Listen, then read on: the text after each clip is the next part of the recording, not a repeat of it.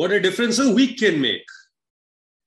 Yeah, the SP has some news to share with us if he wants, if we'll just let him start off episode 26 in that vein. First of all, I just want to say that Ian Jagan is still a coward. Let's start with that. Secondly, I'm pretty sure, I'm 99% certain that I have COVID-19. Somehow, lost my sense of smell, but somehow, Ghatia, I can still taste. So basically, the only clarification we need from this now, Guju food is COVID resistant. For the non-Indian people, do you want to explain what Kathiya is? No, I honestly, I have absolutely no idea how they make it, what it is. Whatever it is, deep fried, salty, it tastes good.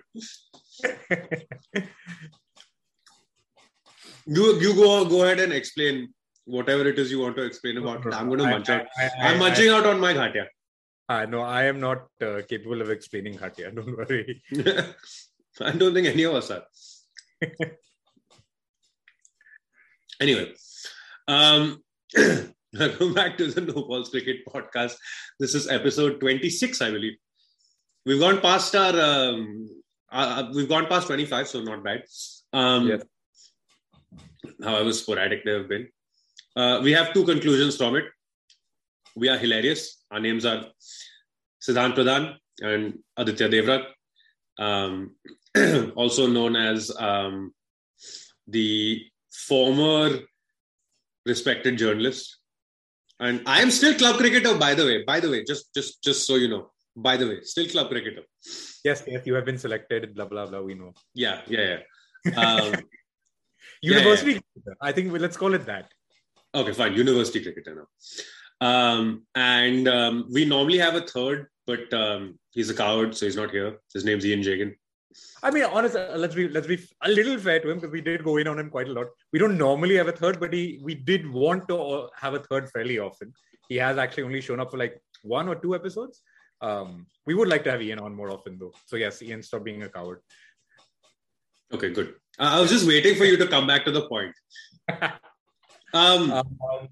Yes. So let's just get straight in because we really don't. We don't want to run over like we did last time. So last time we spoke to you, we were still holding out hope that India would qualify for the semi-final of the World T20. It is officially now the T20 World Cup. I forgot I can't call it the World T20 anymore. World T20 is a much cooler name, don't you think? It's still the World T20. No, now it's officially called the T20 World Cup. It isn't. Yeah, it is. No, it isn't. The hashtag is T20 World Cup. No, it isn't. Yeah, it is. No, it, dude. Okay, whatever. The tournament is still called the World T20. You and me can argue about this all night long. My COVID will disappear before we end arguing about this. Well, point being, yes, India. We were hoping for a miracle for India. It did not happen. New Zealand qualified for the semifinals, having beaten Afghanistan fairly comprehensively in the end, which probably was not as big of a surprise. So we got to the first semifinalists. We will get to that in a bit. Just a quick roundup of what's been happening in the cricket world elsewhere. Not really that much in general, but there is a women's series going on between Pakistan and West Indies. I will just tell you that the West Indies have won the first two ODIs. And then, of course, the Women's Big Bash is going on. The last time we mentioned that Harmanpreet and Jemima Rodrigues had some starring moments. Nothing that sort of highlight worthy since then, but the tournament is going on. Beth Mooney has put in a masterclass in the most recent round of fixtures. So if you are interested in that, please keep following. Anything else in the roundup that we want to get into? No, we really just want to get into discussing the World T20 now. No, sorry, T20 World Cup. And I do have like maybe a 1 minute or 2 minute update on the whole Yorkshire thing. Yes. So the Yorkshire CEO had resigned. That had happened before we had even recorded the last time. It is important to note that the guy who resigned then was actually not the person who was CEO during the entire period of. No, that was a man named Colin Graves. No, I'm not talking about Colin Graves. Oh, you're not talking about Colin Graves. Okay. I am suddenly losing out on names. So hang on, let me check the name I mean now. Give me 2 seconds. Mark Arthur is the guy I'm talking about. No, sorry, Mark Arthur is not the guy I'm talking about. There's been a lot of resignations, and there's been one very impressive appointment, and he will. Yes, we will. I will get back on to who resigned and who I was talking about. Basically, some guy called Lord Himesh Patel has been appointed the new sort of executive. Stop. His name is Lord Kamlesh Patel. Kamlesh Patel. Sorry, all these Guju names. Lord Kamlesh Patel. Can we just take a moment to focus on the fact that there's a Lord Kamlesh Patel? Yeah, and he's not even born in India. He's from Uganda originally. Right. He is now taking over at Yorkshire Cricket. He did finally, on behalf of Yorkshire Cricket, issue Azeem Rafiq an apology. He is kind of close friends with Colin Graves, which is slightly problematic, but just the fact that he's not white probably gives him a leg up in this particular reckoning. Joe Root released a statement talking about how he's saddened by things happening at Yorkshire. He somehow, in a long statement, managed to not mention Rafiq's name even once, or address the fact that he was in the Yorkshire setup when these things were happening, and he may or may not have seen it, or addressed the fact that Gary Balance was his flatmate. But of course, he's England captain. He said some nice things, so people loved it. But quite frankly, it was a very underwhelming statement on the matter. It was one of those statements that Modi would have made. Yeah, very PR friendly. Yeah, exactly. Very PR friendly, and really had nothing of value in it. So quite disappointing from that. Jofra Archer did a televised interview with Sky yesterday, and he did say that the whole fracas around all of this is probably going to set English cricket back a few years. Yeah, and it does. I mean, we glossed over this point last time around, but it was given that what's been happening in terms of racism and the awareness around it in cricket in the last year or so. England have of course made a point of kneeling for Black Lives Matter. I think, there's just at some point in time, there just has to be a stock taken of all the other different types of discrimination happening in cricket, and probably England need that reckoning now. Yeah, I mean, absolutely. I think it's about time. And Yorkshire's been a club beset by it. So, I mean, it's the best place to start, ironically. Yeah. Yes. I think we are... Yeah, that's pretty much the update on Yorkshire. When I find that name I was thinking of, I will probably just interject at some point saying, oh, I remember, but let's go on for the... And I will also go, oh, no, you don't. Let's carry on to the World T20.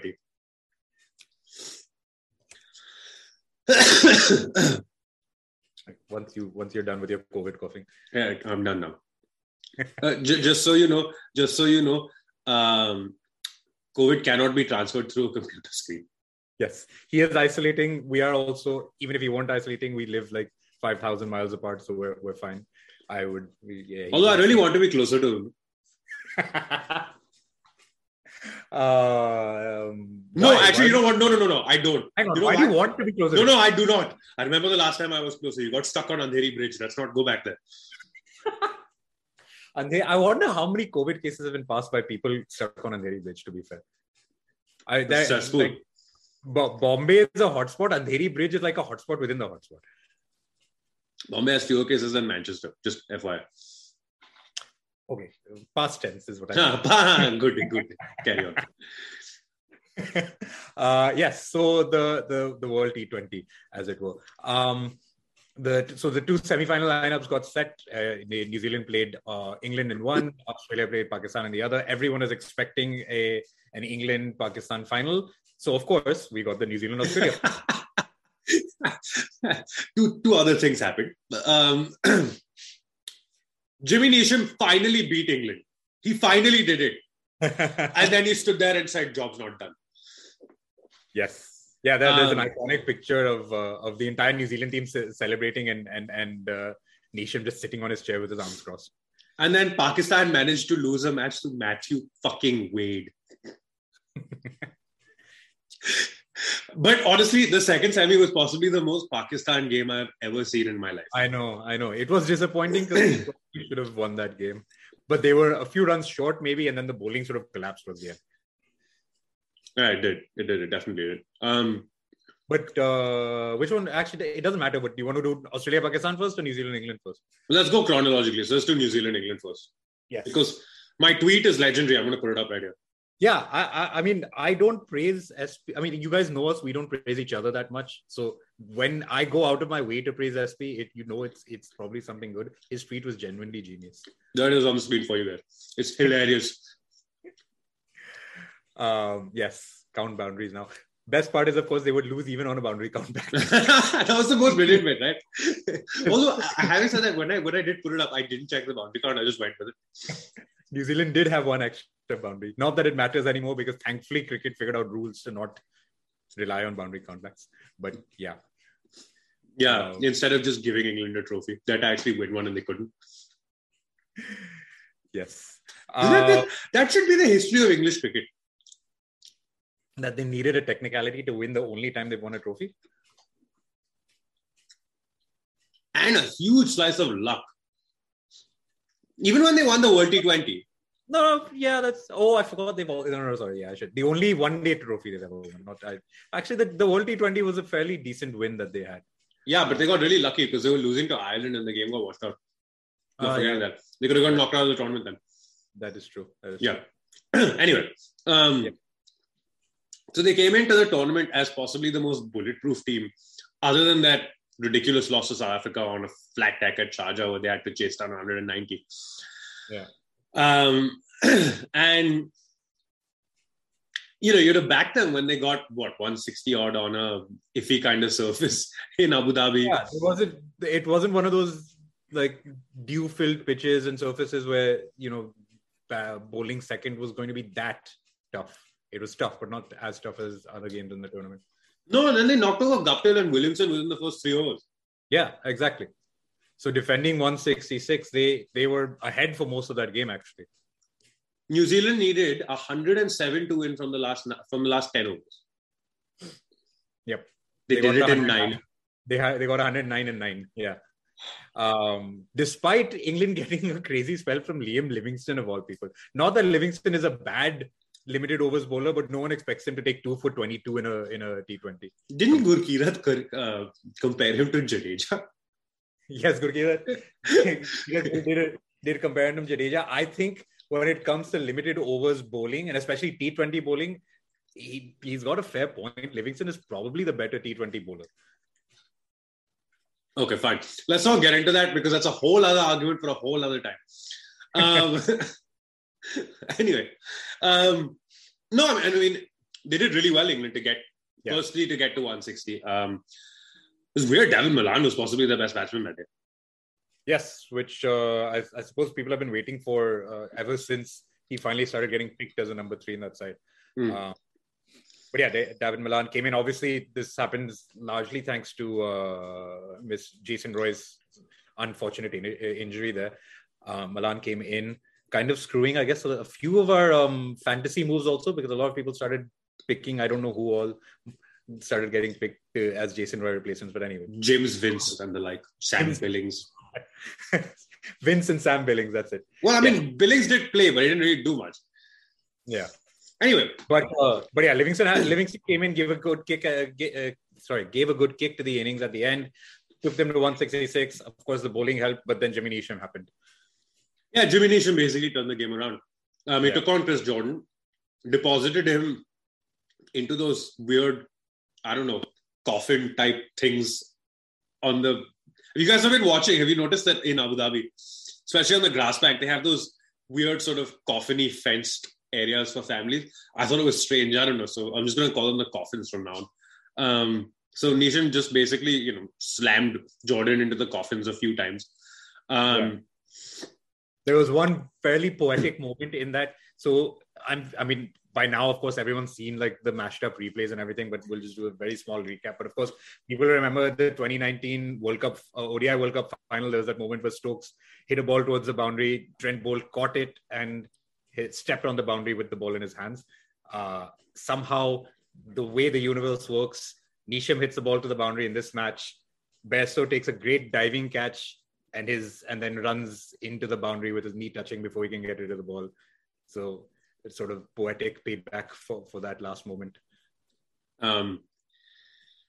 Yeah, and that was basically it. Neesham made 27 of 10, got out, and then Devin Conway finished the job. And then, wait, it gets funnier. No, you missed you're talking about... Oh, sorry, not Devin Conway. I meant... my bad. There we go. I meant... what's his name, man? Darryl Mitchell finished the job. Yes. Yeah. Oh, and then to add insult to injury, Devin Conway, when he got out, he was so angry with himself. He punched his bat and I think he broke him at a couple. So he's out of the final. It's literally, I mean, we say add insult to injury because that's the phrase, but he's literally just adding injury to insult there. Hilarious. I cannot get over that fact that he's out of the final. Anyway. Didn't Ben recently, a few years ago or maybe even more recently, miss a match because he like punched a window or something in the dressing room? No, he punched a wall. Punched a wall, yeah. I believe that was in the long room, actually. I think, yeah, that's what I think. I'm sure it was Lords. Anyway. But anyway, so New Zealand pulled off a heist. There was a stat I saw that apparently 57 is the most number of runs scored in the last 4 overs of any T20 international game. Bear in mind, New Zealand scored those 57 runs in 3 overs. Anyway, that was semi-final number 1. So England are on the next flight out home. We won a bit of a disappointing one for England. One of my favorites, I guess, outside of India and West Indies, England would have been everyone's safe bet. Sort of fell apart. Obviously, the injuries didn't help with Tamal Mills and Mark Wood, and then, of course, Jason Roy. Ben Stokes not being available for the selection from the start. But they had, breezed through to the semifinals looking fairly convincing. Look, Chris Jordan lost in the game. Plain and simple. Jimmy Neesham won New Zealand that game. Chris Jordan lost Chris it. Jordan is, that's the thing. Chris Jordan is probably not bowling that over if Tamal Mills is fit. Or Mark Wood. So, I mean... No, Jordan's still their go-to that bowler. So he's definitely bowling that over. I mean, Jordan's also his death over reputation is a little inflated now. He is Chris Jordan. We know he's a bit shit. He's just been really good this tournament till that over, and then the real Chris Jordan came out. And as the boys said as the West Indian boys said, right, that over was pure beige, and everything else was English.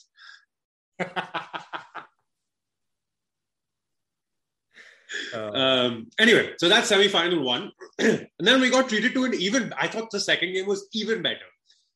It was higher scoring. It was even more chaotic. Yeah, it was way more chaotic. Yeah.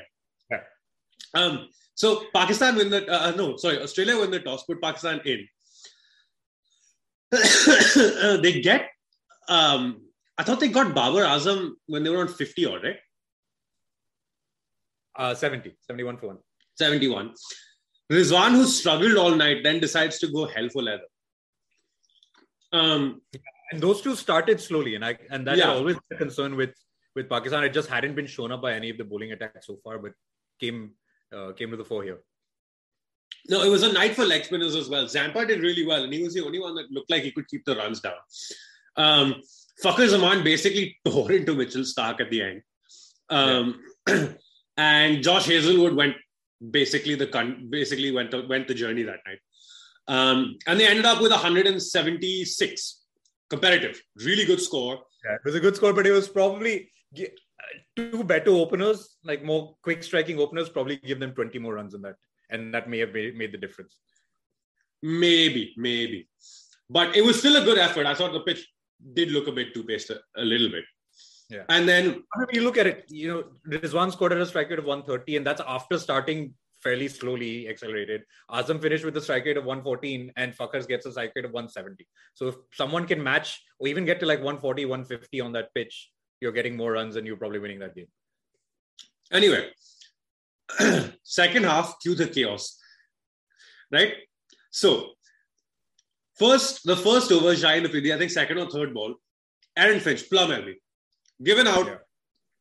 I don't remember if he reviewed. I don't think he did. No, he didn't review. Right, gets given out on field and walks. 2 balls later, Same, almost similar delivery. And they have this monster appeal. Was it, who was back? Who came in at three? It was Mitchell Marsh, sorry. Right, Mitchell Marsh. Shaheen Afridi again, big curving in swinging Yorker. Pings him on the toe. Gaffney unmoved. And I mean unmoved. Right? Chaos all around. Babur's flying in one direction. Rizwan's flying in one direction. Shaheen Afridi is halfway down the pitch. There's about 8 fielders in his ear. Still says not out. Right? Reviewed. Umpires call on stumps, on line. Umpires call on wickets. Okay. Such bad luck for them. There. Such bad luck. If he'd been given out, they would have been 4 for 2 and the whole game would have changed. Anyway, so Marsh and Warner, who then suddenly decides that he's found his mojo, start and have a decent partnership. Nothing really happens. Warner then decides that he's going to take Hassan Ali to the absolute cleaners. I think his first over went for 15 or something like that. And Hassan Ali remains a key figure in this game. So couple of partnerships. Then suddenly Shadab Khan comes on and picks up 4 in his spell. Changes the game. Australia in a similar situation to New Zealand by this point, where they need something like... But they got a good start. So they were about, I wouldn't say 100 off 10, but they needed about 90 of the last 10 overs. That's when the fun really kicked off, because the wickets started falling. By the time they were 5 down, Warner had been dismissed for 60-odd. Steve Smith got out trying to slog one. If I recall correctly, Warner walked... Warner was part... Warner had gone by then. Warner walked. And then when they showed you the replays and showed you Snicko, the ball was about 2 miles away from the bat. And you're wondering, why would he walk for that? It was just bizarre. Basically... It's a really bizarro world if anyone like game, but we woke up then to a cricket world where David Warner is a good guy.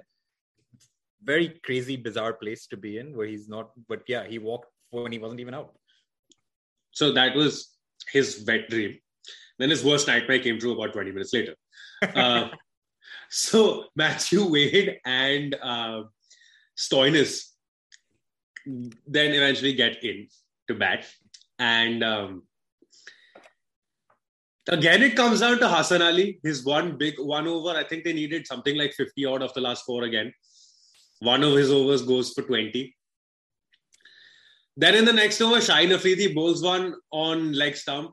Matthew Wade slams one all the way out to the leg side boundary. Guess who spills the catch? Our very own Hassan Ali. He had a mare. That the end of that match was so unbelievably chaotic. You will not believe. And you could see minds getting frazzled. And then Matthew Wade hitting these big sixes. Shaheen Afridi missing his lengths. Then Wade scooping him for 6 a couple of times. And he eventually did that to finish the game as well. Pakistan must hate the scoop shot at this point. I will put that as well. Here it is. There is the tweet for you. Enjoy. But it was an amazing cricket match. It really was. But again, they won with one over to spare.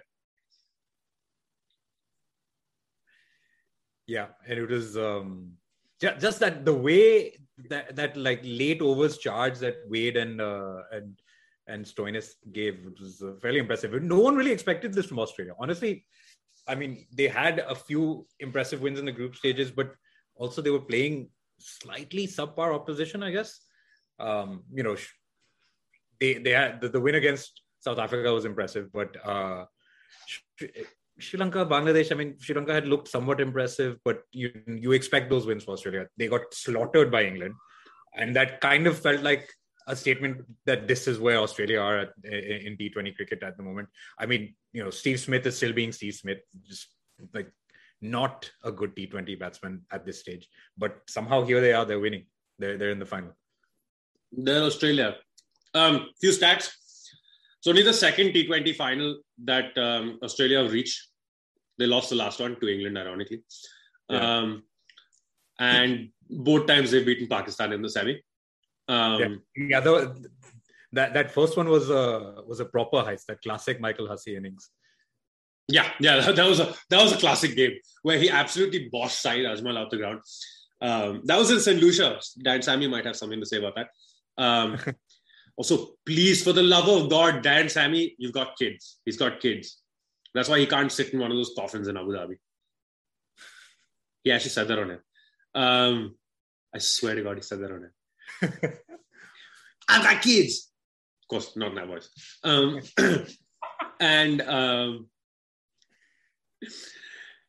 I've got kids. No, I can't do the Daren Sammy accent, man. It's impossible. Ian, get your ass on the pod so we can get a more accurate accent.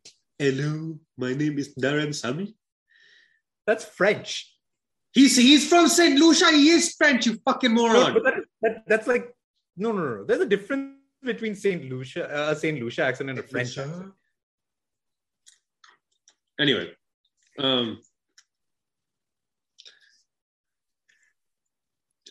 Aside from the bad accents, those are two semi-finals. New Zealand against England, Australia in the final.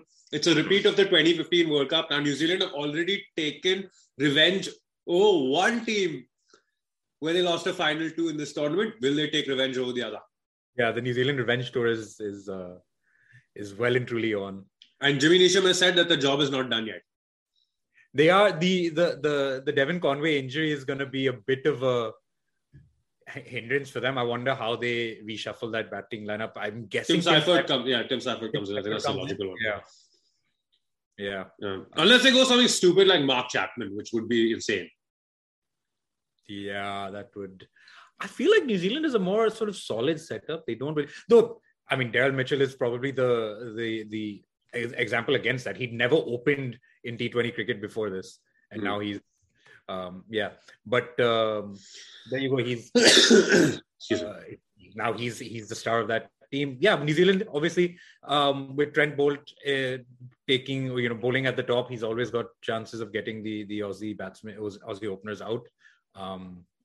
The toss is going to be huge, which is I think a lesson to the ICC. We need to have tournament matches where tosses are not as influential. Maybe, yeah. It's also fun though. It is, yeah, but batting first shouldn't become so much of a challenge that like you're literally down to needing a miracle to win based on losing the toss. Yeah, well, I think that's a lesson for the curators more than anybody. Probably, but it's a conditions thing more than curators, right? Because like maybe you just have to play more day games if you're playing in the UAE. If when you play night games, you're kind of just skewing the game way too much in favor of the side chasing. If you have a flat wicket where you can belt the ball from start to finish, what difference will a little bit of dew make? It makes a difference. Look at places like Wankhede where you get flat decks, but even then there's an advantage batting second because of the dew in a night game. Also true. Also remember both semi-finals have been one chasing where the scores were pretty dramatic. And they did chase quite a bit in the back end of the innings. So yeah, exactly. Exactly. Anyway, who are you banking on? Come on. Hart says New Zealand. I genuinely think Australia are not that good a T20 side, but they've gotten to the final somehow. But honestly, New Zealand aren't a great T20 side either. So I don't know. It's not. It's hard to pick. I want New Zealand to win. I'm going New Zealand simply because the niche bomb, he'll strike again. Yeah, I hope Kane Williamson shows up in this final. I mean, not that he hasn't shown up in other finals either, but I would just like to see him play a good innings, defining innings. It has one of those feelings about it where Australia will just get completely boshed in the first half and then New Zealand will play, we need 120 to win. Let's do it at 6-0 kind of thing. Just has one of those feelings about it. I don't know. I just have a feeling that if Australia don't win the toss, it could be a long day out for them. And it is a T20. Yeah, it is also, I think you are going to see some of the better limited over spin bowling here because Adam Zampa's great. Sodhi is great. the Sodhi Santner combination can be quite lethal. They really restrict the runs. That should be a good contest to see which one of those comes out on top. Yeah, absolutely. It should be fun. It should be a really fun final. We're both looking forward to it. Yes. Anything else you want to add before we move on to our favorite segment of the evening? No, that's pretty much it. Okay. So on that very happy note, it is time to move on to my favorite segment of the evening. It is Blue Balls Cricket Awards. So I don't know who you're giving an award for, like our general being shitty sort of award, but I would only say one award to hand out today. Come on, even you know who it is. And for what as well. I would say let's give you the award for your tweet, am I winning an award today? Oh, damn. Okay. But fine. If you want to give someone else the award, please go for it. Well, no, I didn't realize that we had two awards. Okay, fine. You can give me that one. Damn. I didn't even realize I'd win my own award. No, but I want a first award, of course, is for on-field affairs. And come on, you know who it's going to. Honestly, there are a couple candidates, but I would say Hassan Ali probably deserves it the most. Hassan Ali and Pakistan have managed to lose a semi-final to Matthew fucking Wade. Let that sink in. They win the award. Honorable mention Jimmy Neesham for his not for his innings, but for his picture and his tweet after the game. He didn't move. Is that good enough to win an award? Maybe not. I think honestly, had he not tweeted, though the tweet was good, but if all we had was just that image, it was just great. And everyone on Twitter was waiting for his response later anyway. Yes. Right. Second award of the evening. Oh, do I have to present it to you now? No fucking shite. So as we put up this tweet earlier on in the video, so you guys have seen it now. Honestly, this we need more followers because this is the sort of tweet that deserves to go viral.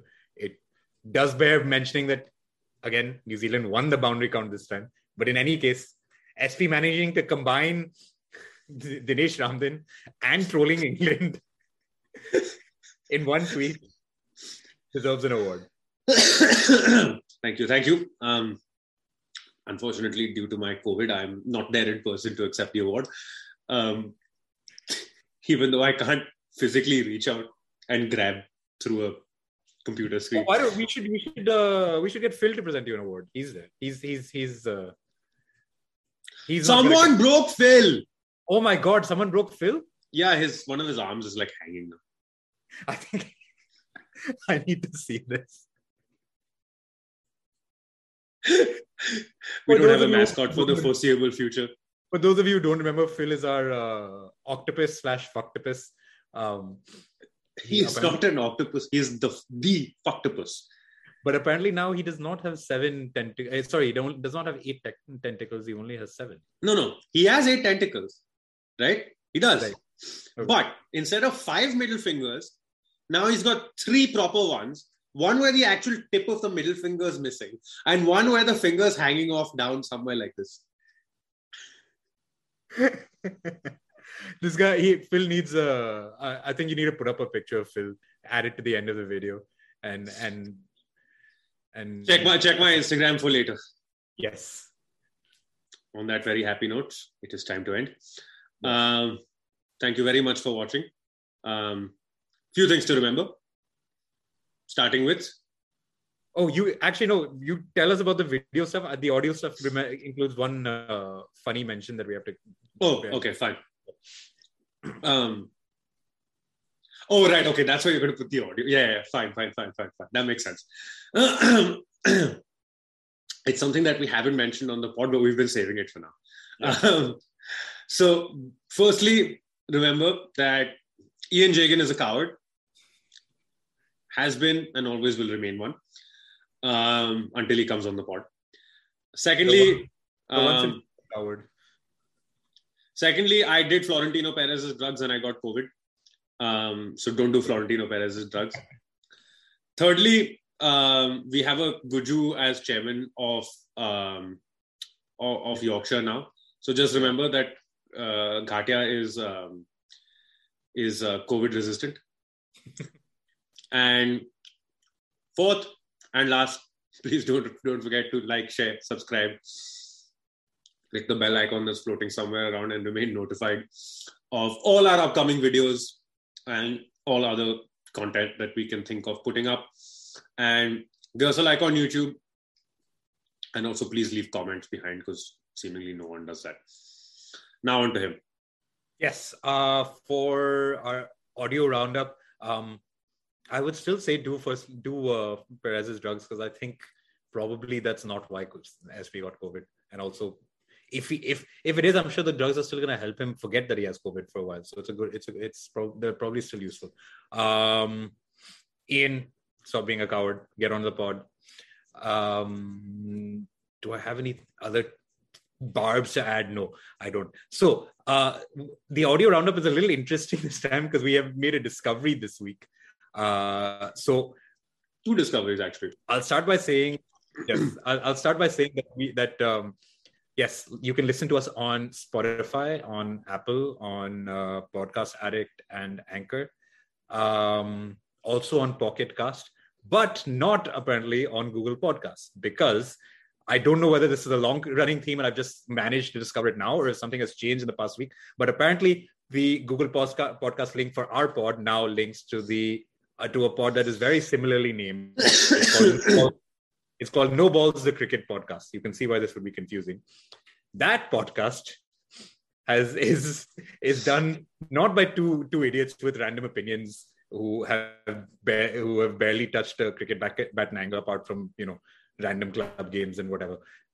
That podcast is run by two international cricketers, Alex Hartley and Kate Cross. You can understand why they've called it No Balls, because it's clearly obvious. So we would like to apologize to Cross and Hartley for maybe stealing the thunder if we have.